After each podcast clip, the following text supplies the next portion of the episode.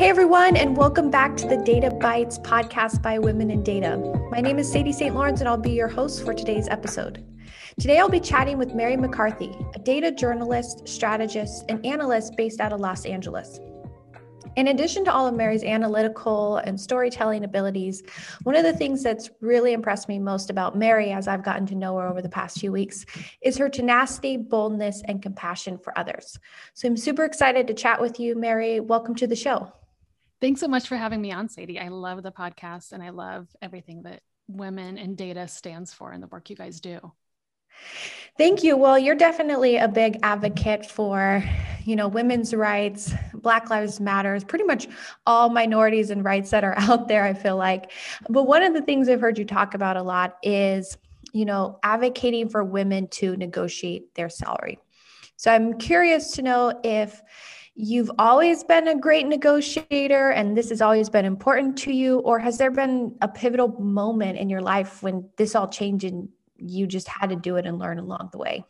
So I have definitely not been a strong negotiator. I just sort of always, when I got job offers, assumed, wow, that's awesome. They want me and say yes and jump at the offer. And I didn't have anyone, I don't want to blame it on anyone, but I didn't have anyone train me that that's not how the world works. And that's not how you uh, you know, move up in your career and even gain respect. So I um, did not negotiate, um, I would say, for the first 10 years of my career, which was all in media and television journalism. And uh, then when I had a child, um, I was about 31 or exactly 31, we should say. And I was a single mom, am a single mom and, you know, head of household, not receiving child support. And in my personal life, there was this urgency, you know, I need to make sure I keep making money and have an upward tra- trajectory in my finances, which is definitely not easy in the media world. Uh, it's not particularly lucrative. So um, the next time I got a promotion, which was maybe when my daughter was about three, instead of just accepting the relatively small raise that went along with the promotion, for the first time in my life, I negotiated and, you know, did the typical back and forth and didn't back down and was just fearless about it and was shocked to see that that works and i got what i wanted and i got a significant boost and since then that's what i've always done and uh, i know in our culture men are either trained or sort of inherently pushed to do that and for women it's less obvious. We are talking about it more than we are we have in the past um, but to me it was so empowering and it's given me confidence in every job and sort of every endeavor i've undertaken since then that uh, show that you have that confidence, demand that respect, and it literally will, you know, return dividends, financial dividends. Yeah, that's amazing. And, you know, what an incredible story, too, about being a single mom and rising above it. And uh, I'm, I'm sorry at the time you had to really fight for yourself in that regard, but it sounds like you learned some great lessons along the way to share with others. So, any tips for those out there who haven't negotiated a salary before, would like to? Are there books you read? How'd you get started? What do you do?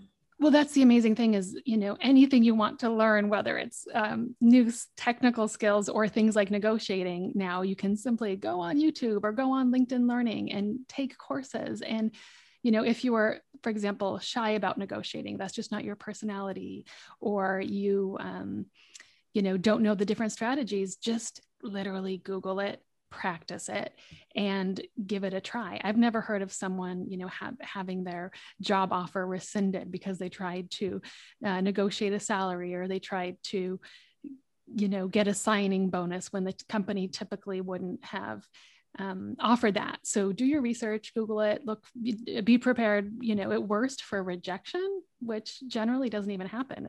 Worst case, usually companies come back by offering at least a little bit more of something or other and uh, ask for help. Ask you know speak to people you know and respect in your field or in other fields and don't be afraid to ask for advice. In my own career as a journalist and now uh, in the data world as a data professional i haven't been strong at seeking out mentors. Um, i'm learning to do that and i'm learning how important it is just to get that practical advice and also to sort of know what's out there know what the progression of your career can be, you can really only get that perspective from people who are already in the field. So hop on LinkedIn, um, hop on company websites, seek people out who you admire, and ask them to give you 15 minutes. And more often than not, people are more than happy to hop on a call and talk to you. Yeah, I think that's a great suggestion. I mean, you could even ask people, "Hey, will you practice the negotiation with me?" right? That's a so, great idea. There's a lot of opportunity there. I know we have, you know, a Q&A chat within Women in Data where people and a presentation, people often ask like, "Hey, I'm getting ready for an interview. Will somebody just like mock interview me?" And like most people want to help out. So like reach out and ask for help like is so important. Exactly. So besides negotiation, you know, just talking about finances still seems to be a bit taboo for women. Um, talking about how much they earn, how much they want to earn. What do you think is part of the problem behind this, and what would happen if we changed this? Yeah, I've over the past few years tried to become more outspoken about the fact that, um, as much as possible, you know, within the limits of the certain field that you're in, it's good to speak openly about salary ranges, the potential, because the more we talk about that, the more um, marginalized communities, whether it's women or ethnic minorities, will be aware of the possibilities that are out there. Will be aware of the various pay gaps that are in place. Again, whether it's the fact that white men typically still earn significantly more than at the bottom of the ladder, um, Black and Brown women, um, yes, we need policy and structural changes in society to fight those disparities, but also when it comes to issues like this, simply talking raises awareness and can be the start of that change. Um, I know that it's when I transitioned into data science or the tech world, uh, just really over the past year, it was a career pivot that was inspired by a few women in my life uh, who, who are close to me, a few friends who actually um, made the pivot not because they were necessarily intellectually interested in moving into tech. It was truly driven by finances. They too were mothers, single mothers, and were driven by the need to make more money and the fact is that in the tech world, in the data world, you can make very good salaries compared to many other fields. And the fact that they were so open about that, saying, Mary, you can make this transition. Um, the previous skills you have might not be in tech or in data, but they're very transferable if you upskill, which I did uh, by doing a, a data science boot camp. And you know, you will be on a different path financially for yourself and for your daughter. And we shouldn't shy away from talking about even financial need. I feel like there's part of the shyness or taboo about talking about money. It's not even saying, well, I'm not supposed to publicly talk about my salary because my company doesn't allow that or doesn't like that. It's more that once you're a kind of middle class educated professional in US culture, maybe in a lot of places, it's kind of shameful to admit that that you have financial need. Um, I'm just not ashamed to admit that. You know um, partly because i want to be an advocate for for other people who are in financial need. Um, i in no way was you know severely down on my luck but i knew that if i needed to provide a solid present and future for my daughter and myself i could not stay in media. I needed to transfer industries and upskill and all of that. And um, again, primarily driven by financial need. Fortunately, by transitioning into data, um, there's all these other things that are really cool about it. Like I, I love the intellectual side of it. I love that stimulation. I love the people who are in the data world. So it wasn't purely um, motivated by money, but that was the initial impetus. And I don't. I want to make sure there's no shame in other people saying, you know, being being willing to admit that uh, because in the end what is a job? Yes it can be your passion. It can be whatever you're interested in. But a job at the most basic level is exchanging work for money. So you know money is a basic part of that formula. Let's talk about it. Yeah, I appreciate you just outright calling it because I think, you know, speaking it has so much value. It, it gives other people permission to speak it and not be shy about it. And I've seen lives transform by transitioning to higher pay, you know, having that money is freedom. So, yeah, I appreciate your boldness in that area. But right. money, money might not be happiness, but it is freedom. Yes, 100%. Freedom and security too of, you know, knowing that, hey, like I'm going to be able to pay my bills and have a roof overhead and take care of my kids. Like that's a very important and be prepared for emergencies and to pay for education and all those things that you know we, we you and i both live in california and life is great here. There's so much innovation and creativity but it's also you know very high rent and you know like everywhere in america you have to be prepared for you know unexpected medical bills because there isn't necessarily a government safety net to, to help you out. So like you said yeah there's there's uh, there's no reason we shouldn't be talking openly about what is a reality for anyone who any grown up but especially for uh, women who tend to have so many responsibilities in life whether it's taking care of elderly parents or you know taking care of children mm-hmm. definitely and you know the financial portion may have been a first motivation to get into tech and data but i can definitely see that you've used your background of media and journalism in the world of data. You know, what are some of the lessons? Like, you've done such a great job taking your background and experience and applying it and adding new skills. What are some of the lessons you learned from your prior career that people who have been involved in the world of data could use and pick up as well? Yeah, so I worked as a, a, primarily television journalist, both reporter and anchor for 15 years, most recently, about eight years as a, an international correspondent uh, based here in the US. And, you know, when you pivot careers, you there's a certain uh, insecurity that goes with it. You kind of feel like you're leaving a lot behind. And what I quickly realized was no, everything I learned during those years gives me obviously first of all a certain professional maturity just in the, the way you handle things. Um, but also i would say two things. There's a communication and storytelling side that's inherent to journalists that i've certainly perfected. So once i started to get into the data world i realized just how appreciated that is because those are skills that people who have come up primarily on the tech side say studying engineering or math generally haven't had the chance to cultivate. So even once I started taking data science classes among my peers who are brilliant, I realized that they didn't necessarily have those um, communication and story telling um, you know either background or skills and i realized my own skills were appreciated which was really really nice because when you're um, when you're already an established professional and you're starting over it's it's it's hard so it was it was nice to see that that those really were worth something or are worth something and then the other side of it that i would say is um, I forgot, I lost my train of thought. There was the communication side. And oh yes, the other part that comes with being a journalist. And I hadn't appreciated this, this as much when I was, you know, only in journalism.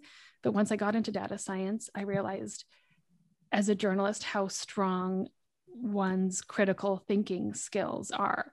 So when I sat down in data science classes to, um, you know, look at basic graphs, basic data sets, or more advanced ones, I always started with quite a few questions like, what are we looking at? What are we, lo- why are we looking at this? You know, the um, bigger picture questions. Whereas the people who came in more from the math, science, engineering background, they could dive straight into say manipulating the data um, but it wouldn't necessarily occur to them to ask those contextual questions.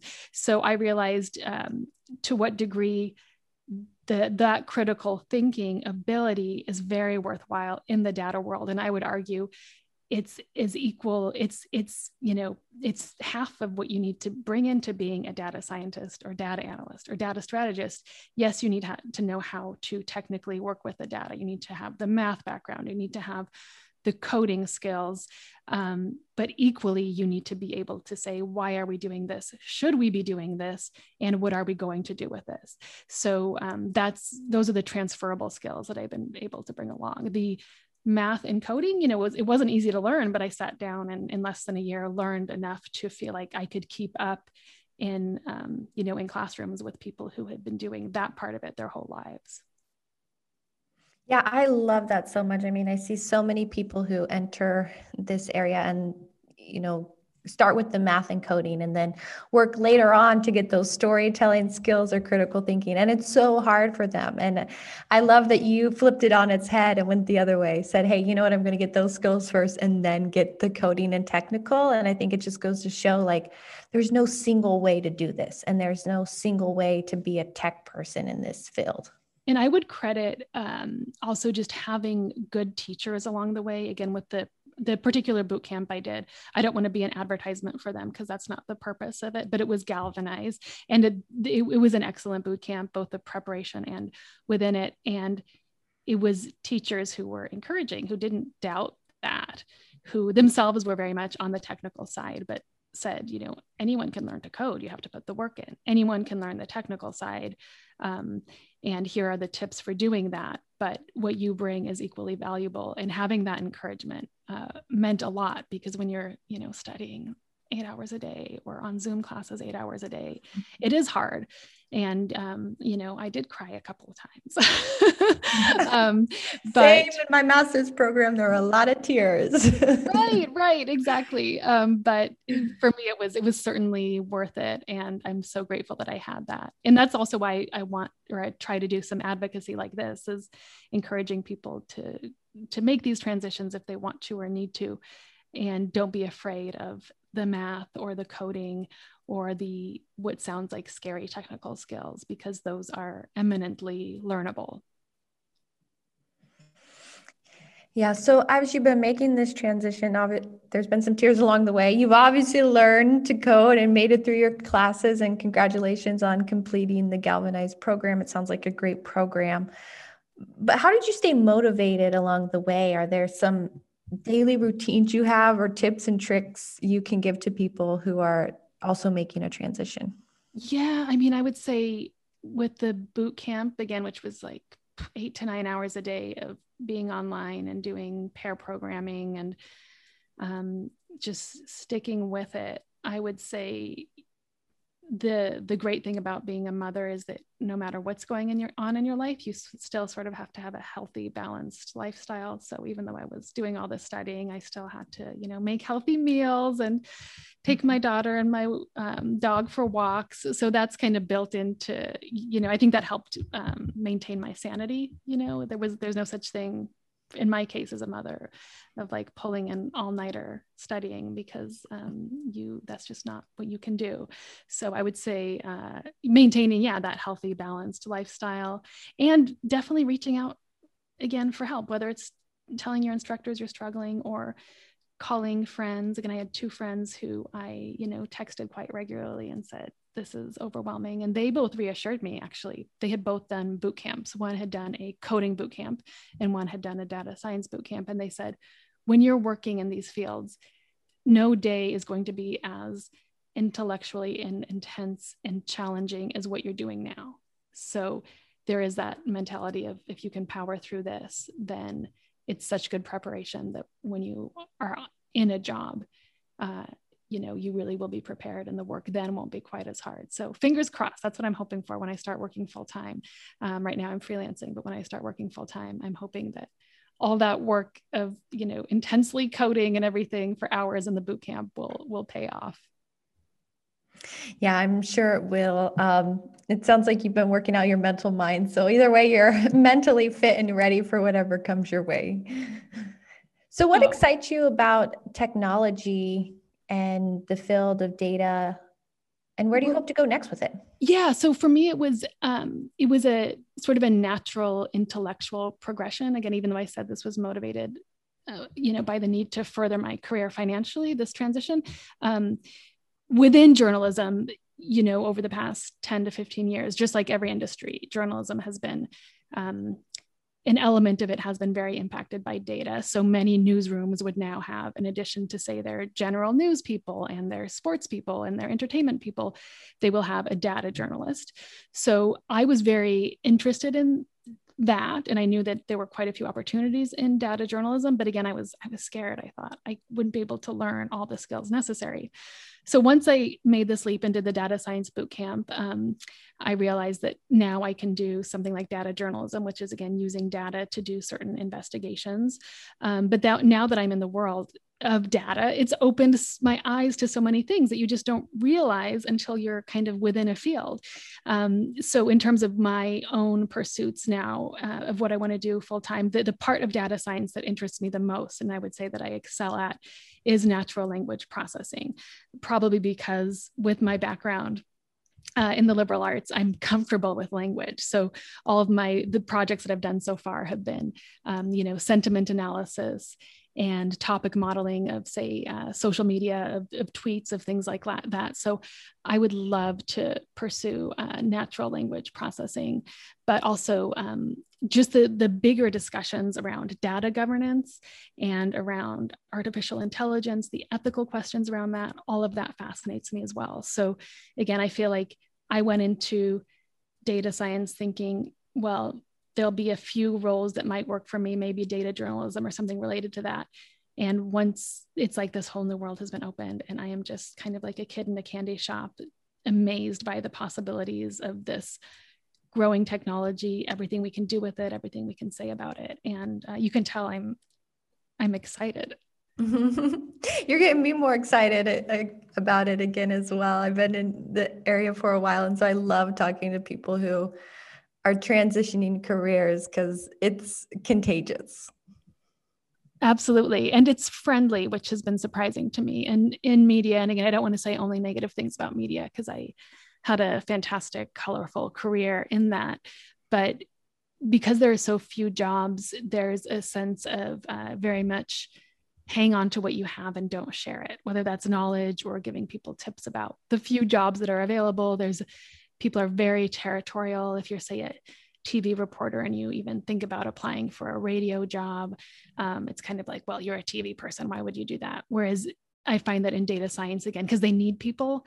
And um, yeah, I guess because of that need, maybe the friendliness is born out of it, where people are just uh, willing to talk to you because they know you're not there to steal their job, that you're there to um, you know, move yourself forward. And by moving yourself forward, you're not taking anything away from them. So it's been a nice change so far. I don't want to look at it all with rose colored glasses. I'm sure there's parts of it that aren't pleasant at all, but so far I haven't encountered that.